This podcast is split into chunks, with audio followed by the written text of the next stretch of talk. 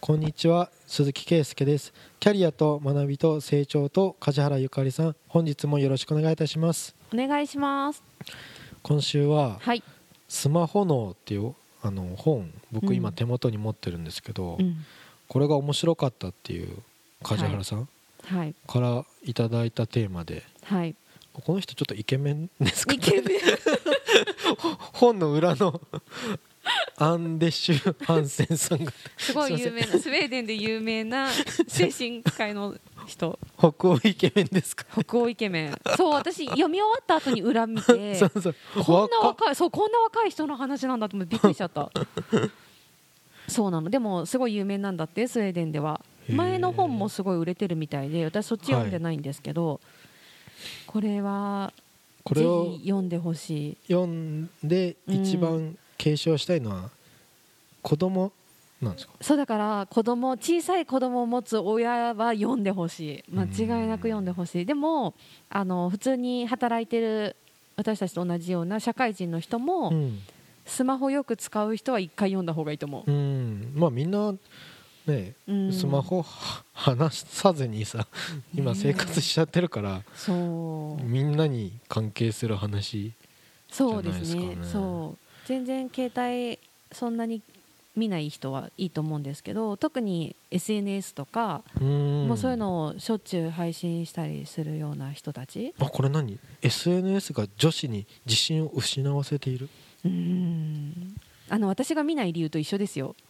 何？他の人のやつを見るとなんかいろいろへこんだりとかはい勝手にしちゃうじゃないですか、ん勝手に。勝手に？そうあ例えば誰々がどこどこ行きましたとかこんなことありましたっていう、そのアピール合戦じゃないですあかあれって、ーはいはい。であれを見ると勝手にあ私はそうじゃないみたいな風になってっちゃうから私はそれが分かってるからやらないんですけどこれ男子は受けないんですか？いや男子も受けるけど女性の方がやっぱり受ける度が高いらしへえいなんかこの人の本のすごくいいところはうんその主張に対するエビデンスが全部ある。うん。から、なんかなぜこういうことを言うかっていうとの論拠がそのスウェーデンがベースに他の国のことも踏まえつつ話してくれてるから、大体どこの世界でも当てはまるよねっていうことが多くて、なんか自分が体感的に思ってたことをうん。全部根拠を示してくれた感じの本だったから、うん。あこれはちょっとみんな読んでほしいなと思った。でスマホを手放したんですか？私はもともと依存してる感じはないんだけど、はい。ただなんか読んでて気をつけようと思ったのがあの便利だからっていうので私あのこれ持ってないスマートウォッチ何でしたっけ、うん。時計は持ってないけど、うん。今って何でもスマホ1台で完結するから、うん。腕時計がなくなり目覚まし時計もなくなり、うん。いろんな機能が全部ここに入るようになったけど、なんかそれによって別にスマホじゃなくても済むものまでスマホを見てうん。でそのきっかけに他のものも見出してっていう連鎖が生まれるからなんか切り離せるものは切り離した方がいいって書いてあったのね、うん。あそれはそうかもしれないってちょっと思ってそこはちょっと変えてみようかなっていうのは思った、僕たまうにん、そのツイッターとかのアカウントをアプリとかを削除したりとか、うん。俺結構見過ぎてるな最近。とか思った時に2週間ぐらいこうスマホの中からツイッターを消したりとか、うんうん。インスタを消したりとか、うん。そういうことをたまにするんですよね。ああそうなんだ、あいかんわとか言って。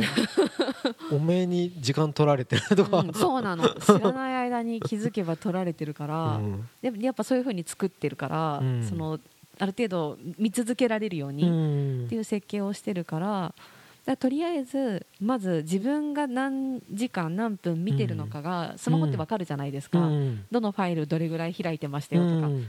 まずはだからその現状把握から始めましょうって書いてあるんだけど、えー、やだな。あれ見た時にちょっとショックだったんですよ。でもだからショック受けることが大事なんだって、うん。そうなんですか、気づかないと1日8時間9時間とか、うん。でちっちゃい頃からずっと使い続けてもうそれがないと依存本当になってる子は、起きてる時間のほとんど開いてるんだって、うん。でそうなってくるとやっぱりそれがないとっていう恐怖心、ちょっとでも見てない間に何か起こるんじゃないかっていうこととかに苛まれてそのこの人はメンタルクリニックやってる先生だから、うん。その睡眠障害とか、うん。そのメンタル不調で訪れる人がここ数年で10倍とか、うん。だってあのスウェーデンとかフィンランドとか北欧って教育ねうん教育。進んでる系うのん人柄なんかほ朗らか育てますみたいなうん。国でそんな結果なの。うん。だからそのスマホが与える影響で特にその小さい子たちに与える影響とかもうん。結構しっかり書いてあるからうん。ちょっと一回目を通してほしいなってみんなに思う。読んでない人は。いやーその日本とかアメリカってうん。エンタメ強そうじゃないですか、うんうん。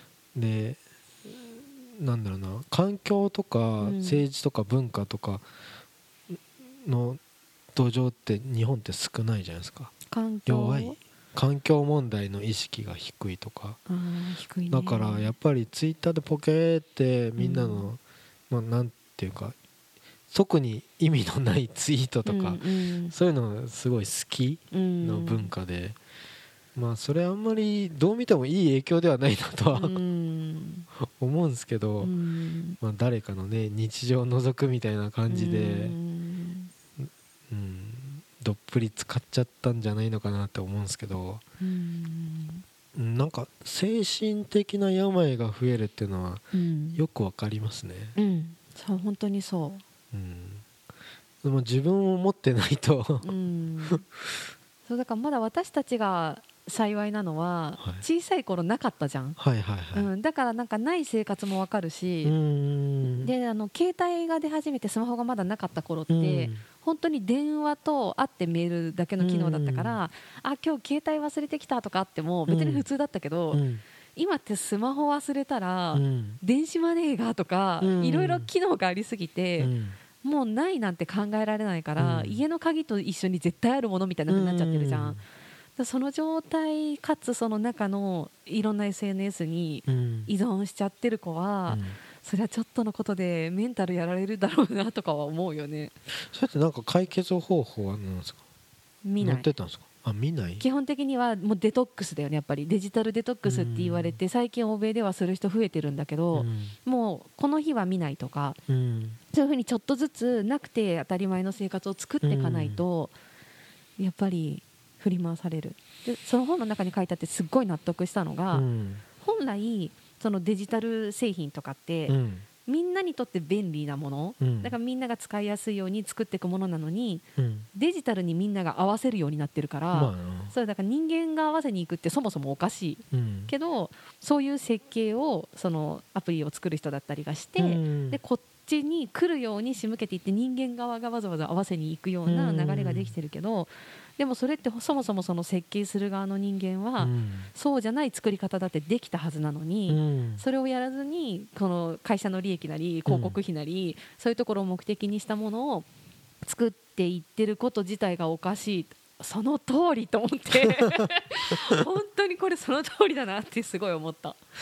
僕ねあのこの収録時点で新しいその SNS でクラブハウスって知ってあるーすっごい流行ってるよね。それもうんみんながやってるから、うん。しかも招待制でなんかうん。幅にされてるのは辛いし、あうん。やった招待してもらったとかすごいその一喜一憂をツイッターとかで見てると、うん。あ僕割とそういうのにうん。そのなんだろうマイナーな部活を選ぶ人間みたいな感じで 別にサッカー部じゃなくてもいいっすみたいな感じで僕結構距離を取るタイプだからうん私も取る方だな。なんかあーまた SNS でこのクラブハウスのうん流れに乗らないといけないみたいなうんなんみんなそういう動きをしてるなーっていうふうに思うね。すごいもう有名な人たちがいっぱい配信してるようね。んでイベントいっぱい作ってこういうのやってますとか。何なんだろうななんかやっぱ怖いのかな流れに乗れないと。うん、特にその付き合ってる友達とか環境によると思うけど、はい。周りが友達やってたら断れないじゃん。とか多分なんかそういう環境はすごい大きい気はする。それはなんか部活みたいなノリうのん。ことをちょっと思い出したんですよね、うんうんなんかあいつ暗いじゃんとか、うんうん帰宅部でとか、うんみんなこっちで楽しく青春してんのにとか。そうだからでもそれでも暗いの貫けばいいんだよ。いや僕貫いてたけどなそうそうそうそう。だから私もそっち派だから。それでいいと思うんだけどそうじゃない人が増えてるってことだよね。ん。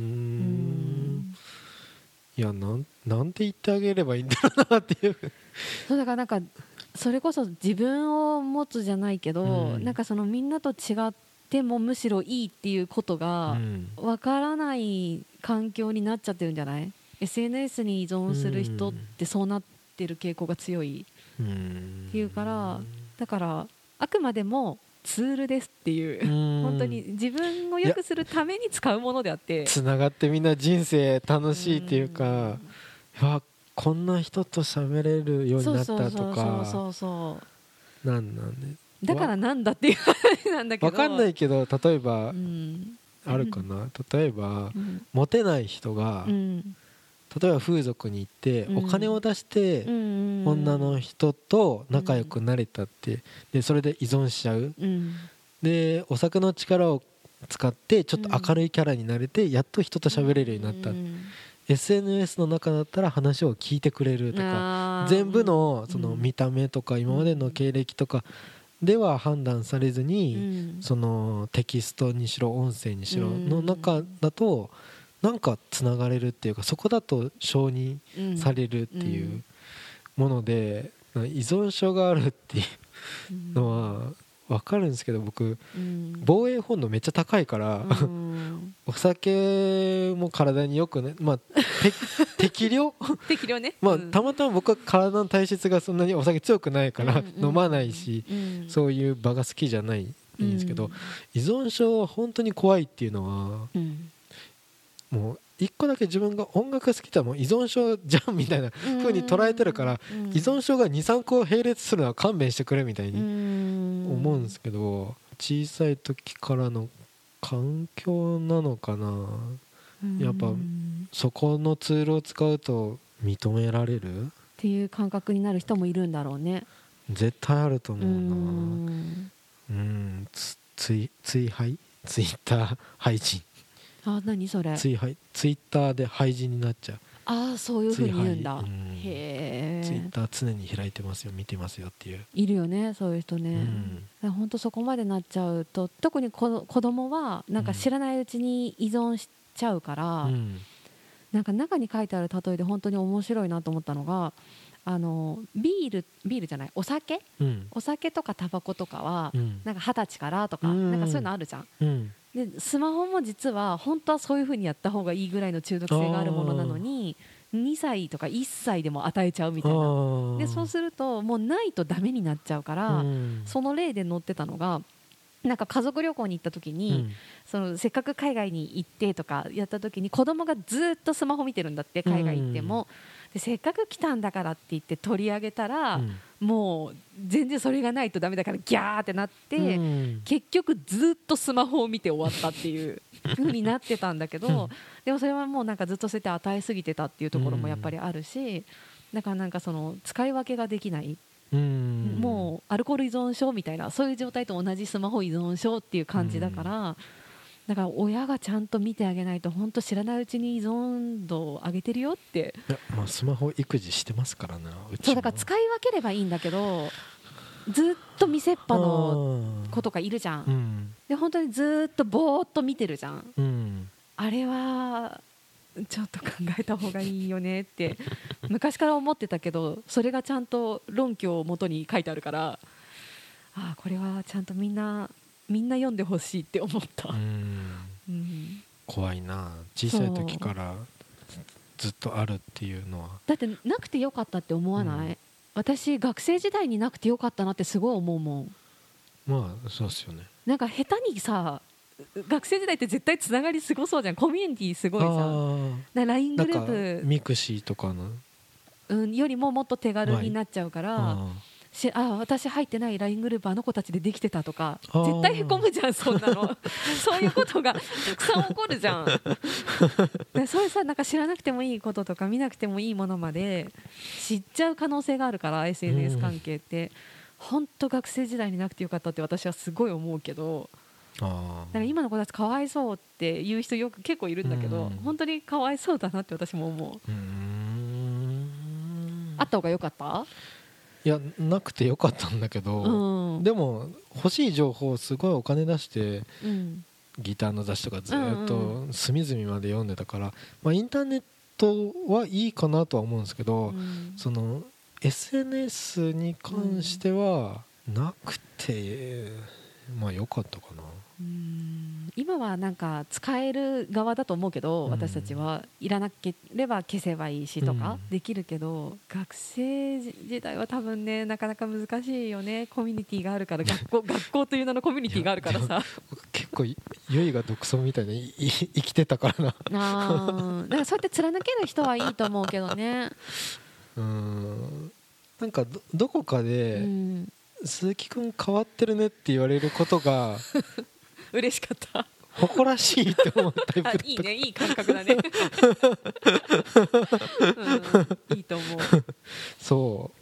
それはどうしてってたまに言われなんか経営者に言われたこともあるんですよね、うん。鈴木さんってなんか結構すごい個性めっちゃありますよねって言われて褒め言葉ですねみ褒たいな。め言葉だね間違いない なんかそう他がやってるからうんとかすすごい焦ってる感じないっすねっていうのを言われてまあその開業してこういう戦略ですかみたいな感じで言って いや高校生くらいからうん。そんな人生ですけどみたいな。変わってませんけど、そうそうそうそう。うん。それね今 SNS はまあどう付き合ってたんだろうっていうのは想像ちょっとできないですけど。ねえ。そうなんうだよねもねこれがこう大人がどの時点で教えるかって難しいですよね、うん。小学校とかになったらうるせえなみたいなこの保険の授業というか総合の授業とかうん。でなんかスマホとの距離が影響良くないよって言ったらもう手遅れなわけじゃないですか。そうね。でじゃあ育児で忙しい世代にスマホのをっていうのは良くないですよってうん。言った時にいやでもみんな時間がなういん。からスマホに頼りすぎちゃってる、うん。すごいあるよねそれ。うん。静かになるしってよく言うもんね見せてる間。そう。なんかもうもう全て僕この解決方法は長時間労働が悪いっていうところに 無理くり持ってくけどうん。それだけ稼ぎが減ったし、うん。みんなが仕事をしなくちゃとか、うん。ちゃんと生活できないっていうか、手取りが減った、ん。税金が高くなった？うん。う んまあそこら辺の日本の構造がなんかねうん。結構背景にもあるんじゃないのかなってみんなが忙しすぎてうん。隙間時間をスマホで埋めるっていうのがうん。ストレス発散？何なんだろうね。新聞ゆっくり読む人なんてもういないでしょこの世代とか。紙の。ね。スマホでパパって出てきたニュースしうん。かチェックしないとか、トピックスザーって見てって感じだよね。そう。だからうん、隙間時間っていうのににスマホが本当にパチってはまっちゃった感じじゃないですか。なんか隙間だけでうまく使ってる人はだからいいと思うよ。あー隙間を通り越して ずっとそっちに夢中になってそれを中心に。隙間じゃなくなったらもう主主の時間っていう。ん。そううそうそう。スマホ時間に、うん。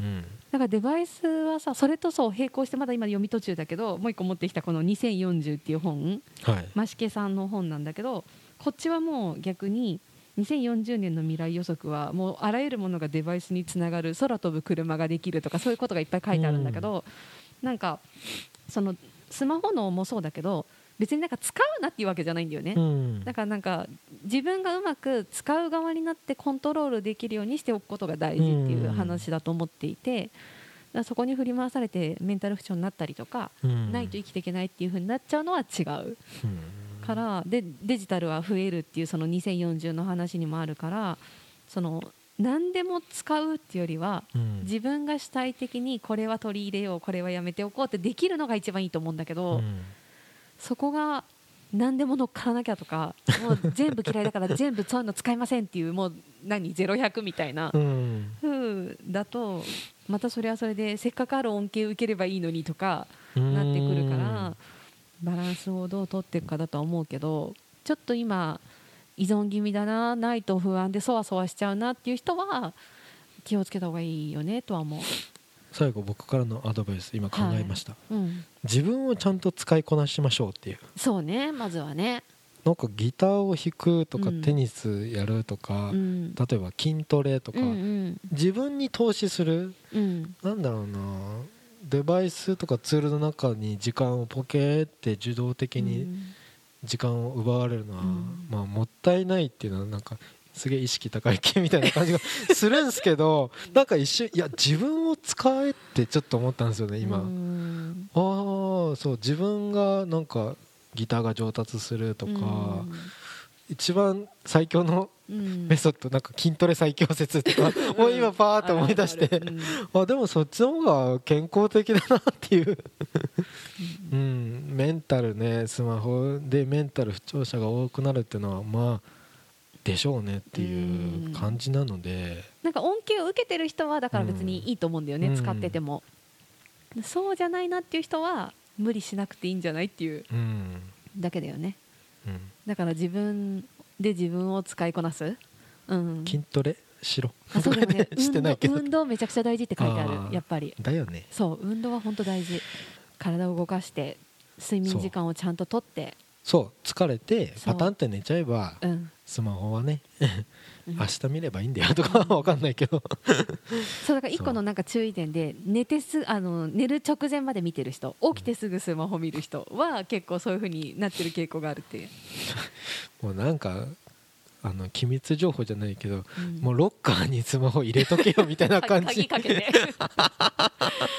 うん。そこまでしないといけないのかっていうのはあるけど、まあ、うまく使いこなしましょうってことで、興味ある人は読んでみてくださ。はいい、はい気をつけましょうはい、ありがとうございましたありがとうございました。番組では2人へのご意見、ご質問をお待ちしています。社会保険労務士事務所コルトスのホームページまたは info ア